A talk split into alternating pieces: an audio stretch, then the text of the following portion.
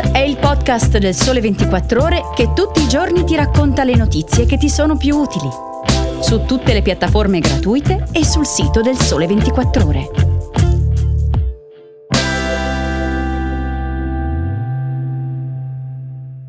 Ciao e bentornati all'ascolto di Start. Io sono Antonio Larizza e in questa puntata parleremo di come il metaverso sia finito nel mirino della mafia, degli scrittori americani che portano in tribunale ChatGPT e di una curiosa sentenza in tema di difesa dei marchi che vede da una parte la multinazionale Ugo Boss e dall'altra un piccolo chiosco di street food della provincia di Caserta. Il metaverso è uno spazio virtuale in cui le differenze con la realtà diventano quasi impercettibili. Questo almeno nelle intenzioni di chi lo sta progettando, a cominciare da Meta, la società proprietaria di Facebook e Instagram, che sta puntando molte energie e risorse per lo sviluppo di questo ambiente, con lo scopo di creare nuovi modelli di business digitale. Al momento i risultati sono ancora lontani dall'obiettivo iniziale e anzi Meta ha recentemente fatto sapere che per ora il progetto è in perdita. Dall'inizio del 2022 ad oggi la società ci ha rimesso ben 21 miliardi di dollari, tanto che alcuni analisti hanno persino messo in dubbio la stessa sopravvivenza del progetto. Ma mentre Meta perde o investe soldi a seconda dei punti di vista per provare a dar vita al metaverso, c'è qualcuno che già ha trovato il modo di guadagnarci sopra. Questo qualcuno è la mafia. Roberto Galullo, giornalista del Sole 24 ore, esperto di criminalità organizzata, in un articolo molto documentato che trovate sul sito del Sole 24 ore ci racconta proprio questo, partendo dall'allarme lanciato recentemente da Europol, Interpol e DIA.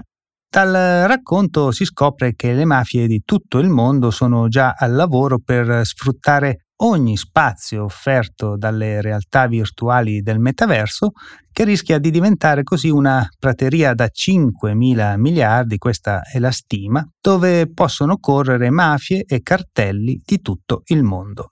Per fare cosa? Gli affari criminali anche nel mondo virtuale sono sempre gli stessi. Riciclaggio, evasione, marchi contraffatti, reati finanziari di ogni genere.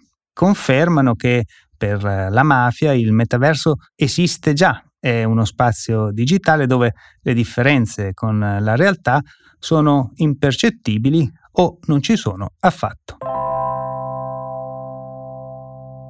Restiamo nel mondo della tecnologia e parliamo di ChatGPT, il software di intelligenza artificiale generativa capace di creare testi simili a quelli generati dagli umani. Basta fargli una richiesta specifica e lui scrive, con ottimi risultati. Tanto che per questo è stato anche denunciato e dovrà comparire in tribunale. Ovviamente non il software, ma la società che lo ha sviluppato.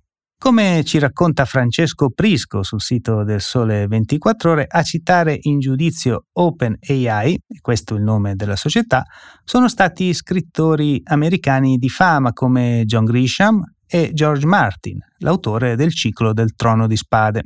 Rappresentati dalla più antica e importante associazione di categoria degli autori, questi scrittori hanno denunciato OpenAI presso il Tribunale di Manhattan con l'accusa di aver addestrato illegalmente il suo popolare software sulle loro opere. Del resto a scuola ci dicevano che il segreto per scrivere e parlare bene è proprio quello di leggere molti libri e gli autori di ChatGPT, per loro stessa ammissione, hanno proprio sfruttato questo meccanismo per creare un software capace di generare testi in modo automatico. Testi che hanno avuto successo, così tanto successo che ora devono anche difendersi in tribunale dall'accusa di violazione di copyright.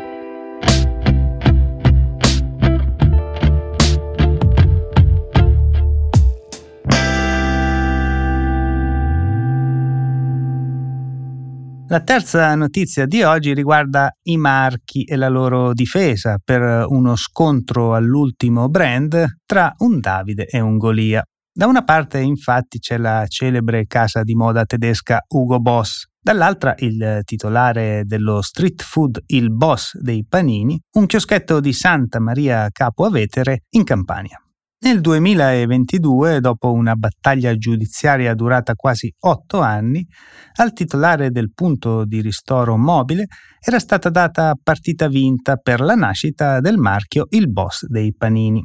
Ora però la Cassazione ha ribaltato questa decisione dando ragione a Ugo Boss, Patrizia Maciocchi sul sito del Sole 24 ore ci spiega le motivazioni che hanno portato la Cassazione a ritenere che qualcuno mangiando un panino in un chiosco sperduto della provincia di Caserta, leggendo la parola boss contenuta nel marchio il boss dei panini, potrebbe confondersi con il marchio della moda Ugo Boss.